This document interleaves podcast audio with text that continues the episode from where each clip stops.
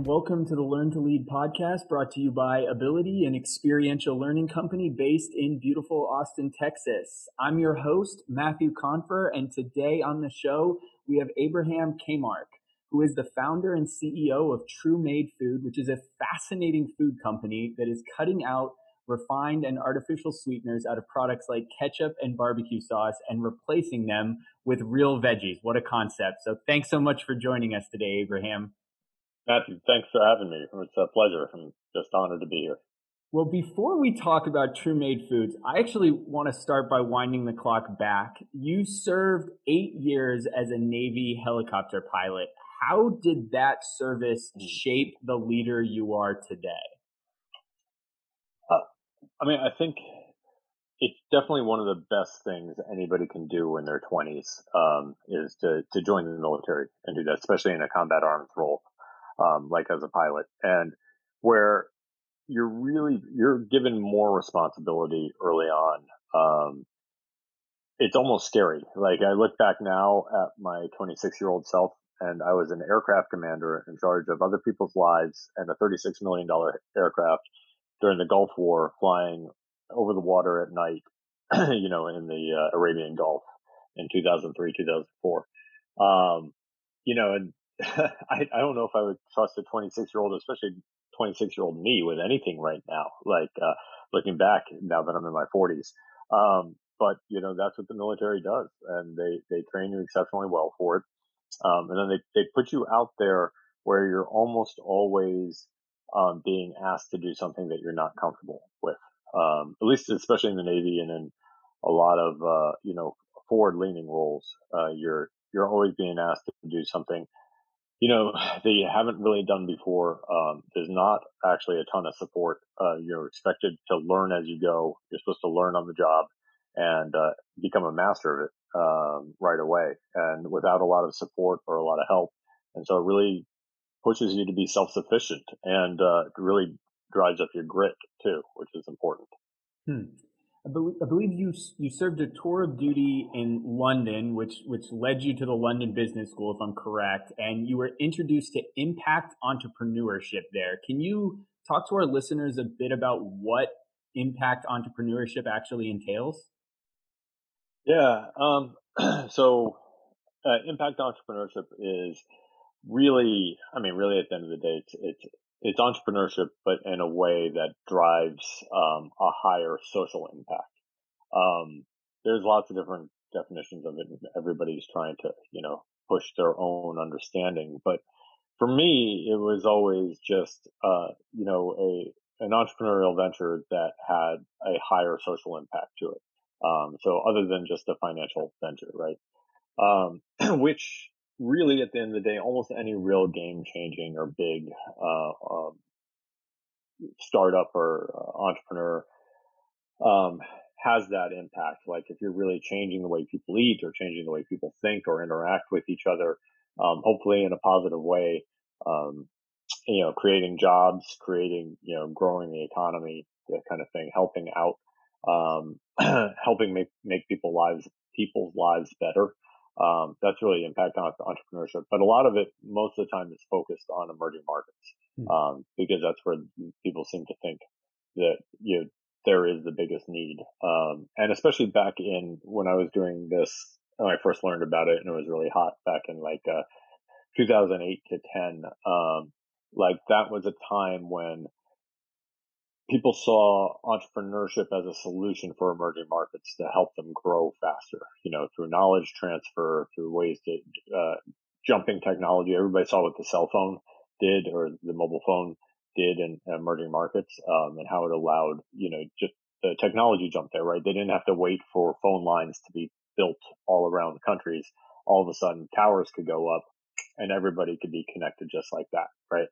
And so there's this hope that you know you could do that with other technologies and with other types of entrepreneurship, uh, and that's really kind of where impact entrepreneurship came about. Hmm. So I, I had to write all of this down bio, but you did. There was a seven year stint where you spent time as an entrepreneur in, and let me know if I got it all right: Bulgaria, Ghana, Egypt, China, and a full three years in Qatar. So first off, how did that all come about? And then I guess as a follow up question, how does that international experience shape your leadership style or the leader you are today? Yeah, it's um, what's interesting is I mean part of this was all because I got out of the military in 2008, um, which was maybe the worst time ever to, to leave some type of just a secure paycheck. And um, like right in 2008, um, I had my MBA. I thought, you know, things were going to be amazing. And of course, nobody was hiring, especially nobody was hiring somebody with eight and a half years of military experience, um, MBA or not. So, you know, I really, I kind of turned into emerging markets and impact entrepreneurship because that's after working, uh, my shore duty in, in the Navy when I was stationed in England was uh, working at a U.S. European Command, which at the time also covered all of Africa. So I traveled a lot to Eastern Europe and Africa and uh, worked on programs and projects in those places. And uh, so on those continents. And now I was, uh, uh, you, that was really kind of the only experience I had to fall back on. And there was money and there was jobs pushing open in these places. And they, and, uh, so, that's what happened and how I leaned into these, uh, working in these emerging markets. And I was honestly attracted to it. It's one of the reasons I joined the Navy in, in the first place is because I really wanted to travel and see and experience different things and, um, and be in a lot of different countries and really get to know what was happening in these places. And really honestly, there's no better way to get to know a country than to actually try to start a business there or to work, you know, closely with entrepreneurs in these places because you really start to understand the culture and the, the challenges and things like that uh, much better than if you're just visiting. Mm-hmm. Um, so, but yeah, it, what it really did for me was it really just created a, a, a full on sense of practicality.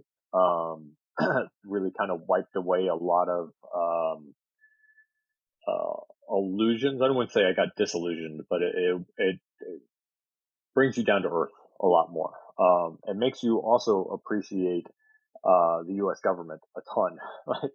A lot of business people and entrepreneurs in the U.S. are always complaining about regulation and da da da da.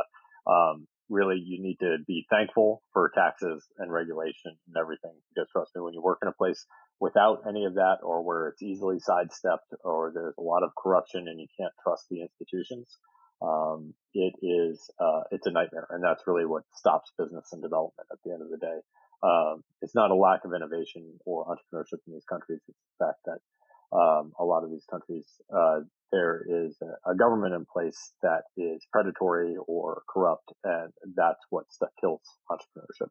Hmm. Um, and I think you need to, so uh, we need to be appreciative of what we have in the U.S. I mean, we can always make it better, and we should always be trying to make it better. That's the great thing about our system.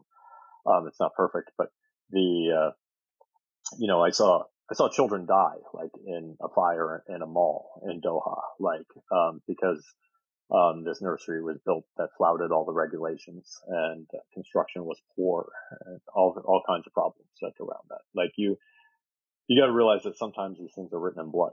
Um, and it's, it's helping protect people. Um, and it should be evening the playing field. I think the the background that you have and how it's shaped who you are is is unbelievably fascinating to me. As is how you kind of got to start this company that is is thinking about food in a totally different way to maybe how we're um, conditioned to think about it. Can you tell our listeners a little bit about the origin story of, of True Made Food and, and how this came to be? Yeah, we uh, so there's two different stories. Kind of, there's always a story about like what pushed you to take this crazy jump, and then there's like a story behind the idea and the passion behind the idea. Um, because sometimes they don't line up and things don't get started. You kind of have to have both, right? Um, the especially these days when it's really hard to start a business, like especially if you have a family or everything, like where you can get healthcare, et cetera. Um, so one of the things that pushed me to get to do this and to dive in full force is that uh, when I first moved back to the U.S. in 2013, I started working for a uh, a charity here, and they hired me as a director of innovation, and they wanted me to help them create social impact products and the first one that I worked on them for was a was a coffee um, from Eastern Uganda, and that got me into the food business, and that got me learning about food in the U.S. and how food companies are launched and how you launch a food product. Um, and then like after really getting into this and getting excited and launching the coffee, like, uh, the charity ran out of money and they fired me, um, because they had no more budget. And so I was devastated, um, because I just, you know, poured my heart and soul into this project. Um, it's a real problem that I have where I get onto something that I love and I just build it and I ignore everything else that's happening. Um, and so I was just ripe to start something new. And I was like, you know what? Screw it. I was 38 at the time. I was like, we just saved up enough money. I was like, we're going to go, I'm going to go do my own thing. I love food. I'm passionate about food. Um, I want to do a food company and everything in food in like 2014 was just exploding, right? There are all kinds of new food products coming out left and right. And the big companies were buying small products, uh, new innovative, uh, they were innovating through acquisition. So it seemed like a prime time to start uh, a new food company. So in 2015, um, I launched True Made Foods. Um, the focus, uh, somebody gave me the idea for the ketchup and barbecue sauce and it just, the ketchup especially, and it just kind of set off light bulbs, um, because, um, it was a personal passion of mine. Like I, I hate, I actually hate ketchup. I hated it my whole life because I thought, I always thought it was red sugar. And so as a young parent, I've always tried to keep, I always tried to keep my uh, kids from eating ketchup and failed at that miserably, as most parents would probably, uh, uh, would probably connect with. Uh, we, you know, uh, you just can't keep ketchup out of the kids' lives and you end up using it as a way to get them to eat other things. Um, but it's so bad for you. Like ketchup has more sugar than ice cream, ounce per ounce. Um, barbecue sauces tend to be worse. It's like twice as much almost more sugar than so than a soda per ounce in barbecue sauce, the average barbecue sauce.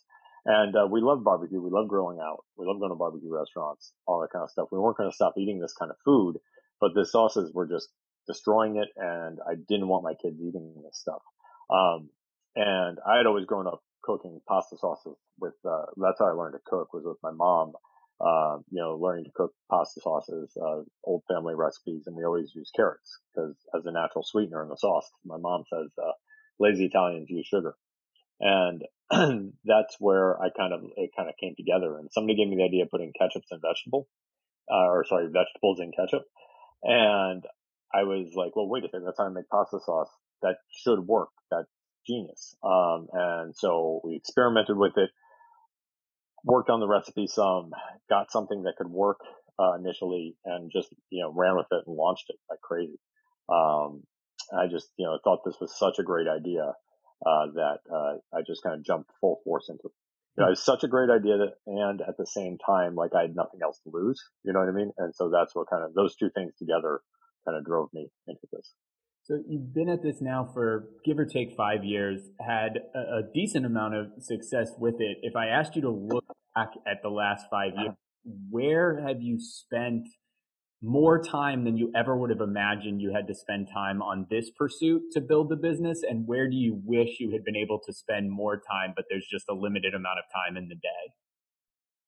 Um, I think I've spent more time in grocery stores, in grocery store aisles, um, dealing with problems, uh, pulling things out of the back, doing demos, setting things up, um, realizing, fixing all the small problems that happen all the time. Like when you launch a grocery item, um, like other, like when I talk to other entrepreneurs in the, in the food uh, industry, they'd be like, this would be a lot easier if everybody just did their job right.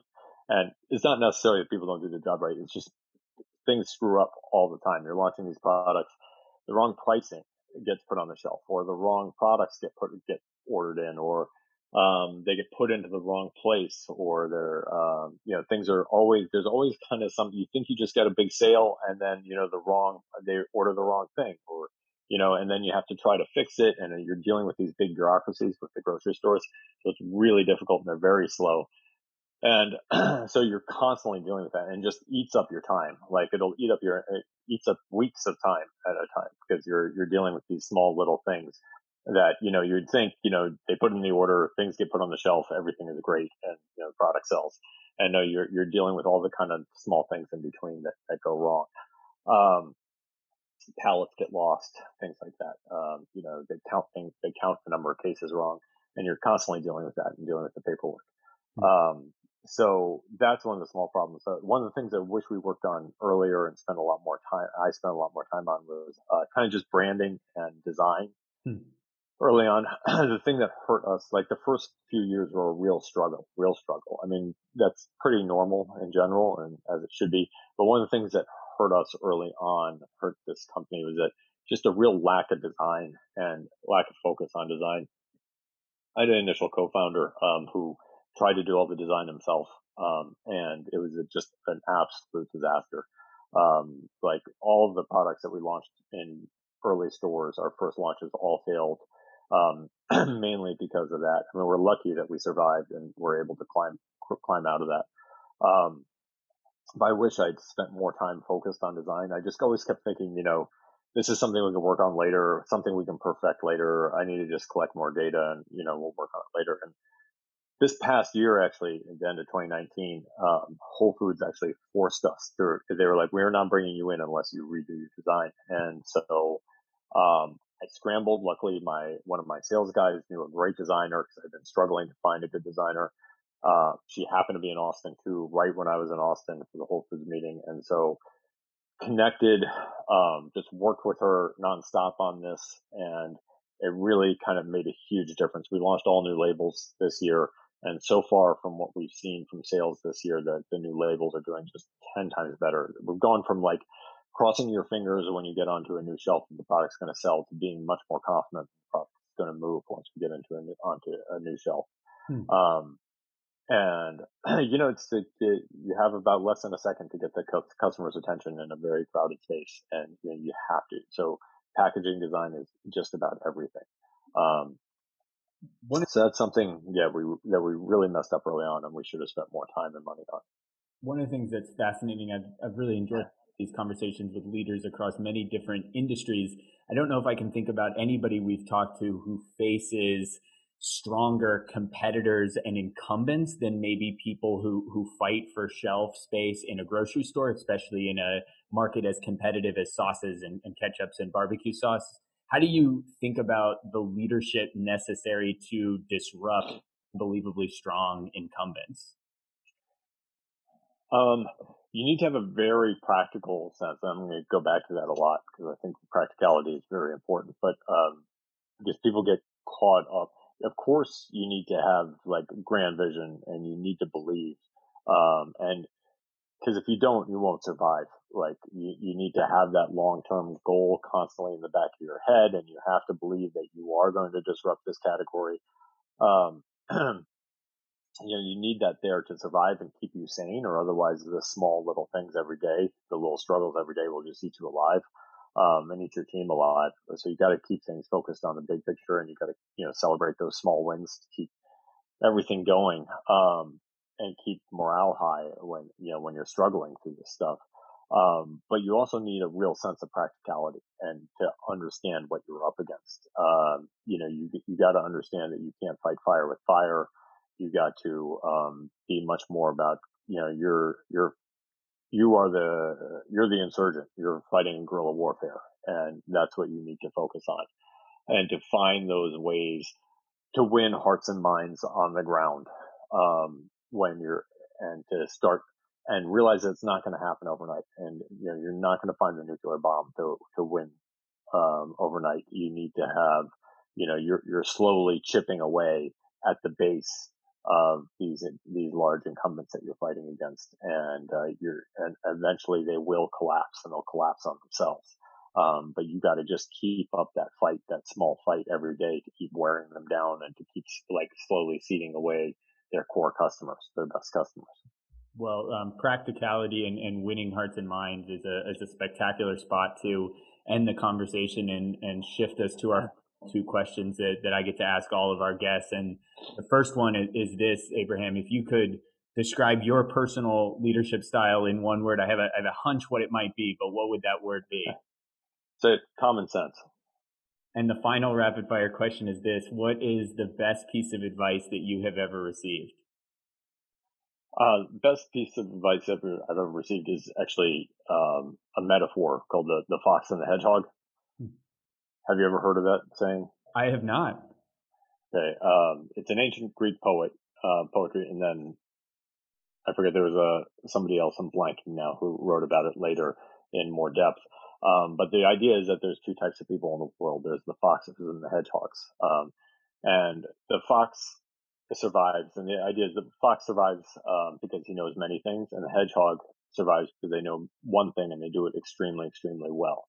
Um, and uh, the good to great author has argued that entrepreneurs need to be hedgehogs and they need to, you know, focus on one thing, which makes sense. But I think he takes the, the he takes the metaphor the wrong way. Like, really, you need to be a fox um, because you need to be flexible and you need to be able to change. Um, and really, what it comes down to is, is more uh, mind philosophy. Like foxes, foxes take the world as is and look at the data and you know, base their opinions on what's going, you know, what the best solution is. You know, just like a fox trying to escape from a dog, they're not going to do the exact same thing every time. They're going to take their environment and they're going to do the best thing that they can to escape. Um, whereas a hedgehog does the same thing every single time, no matter what happens. Um, and so hedgehogs, people who are hedgehogs, like they have this certain belief or a belief system and they try to fit everything into the world into this belief system. And you know, not everything in the world is going to fit that way, but they cram everything in. They see the entire world through that one spectrum or through that one lens that they believe. And that's always a problem. And, and that when the environment changes or things change around you, they do extremely poorly. Um, so like the fox is going to get away from the dog the same amount of times that they're going to get away from a human chasing them or any other predator. Um, in any type of environment because they're flexible. While the hedgehog, you know, might do extremely well against the dog because the dog's not smart enough to get get through those spines. But if it's a person, the person's smart enough to get around those spines, and so they're going to fail 100% of the time. Um, so I think you need to I start to see the world as a fox. Sorry, take it as is with data. You know, leave your opinions behind, empty your cup, and uh, really go after it that way. Hmm. Well, foxes and, and, hedgehogs and that level of insight is a perfect spot to to wrap up. So thank you for that story. Thank you for your time. Where can our listeners find out more about you and your great company? Uh, please go to truemadefoods.com or amazon.com backslash truemadefoods. Um, great. it's a easy way or on Instagram we're at, at Foods. So Perfect. at Foods. Well, thank you for all the great insight, Abraham, and thank you to all our great listeners for joining us. If you enjoyed today's show, we would love a rating and review in your podcast app of choice, and we truly appreciate it when you share our show with your network. You can find me on social media at Matthew Confer. You can find our show on Instagram at Learn to Lead Podcast. And you can find our organization Abilitie, A B I L I T I E, at abilitie.com. Be sure to subscribe so that you get our next episode. And I want to thank all of you for joining us on the Learn to Lead podcast.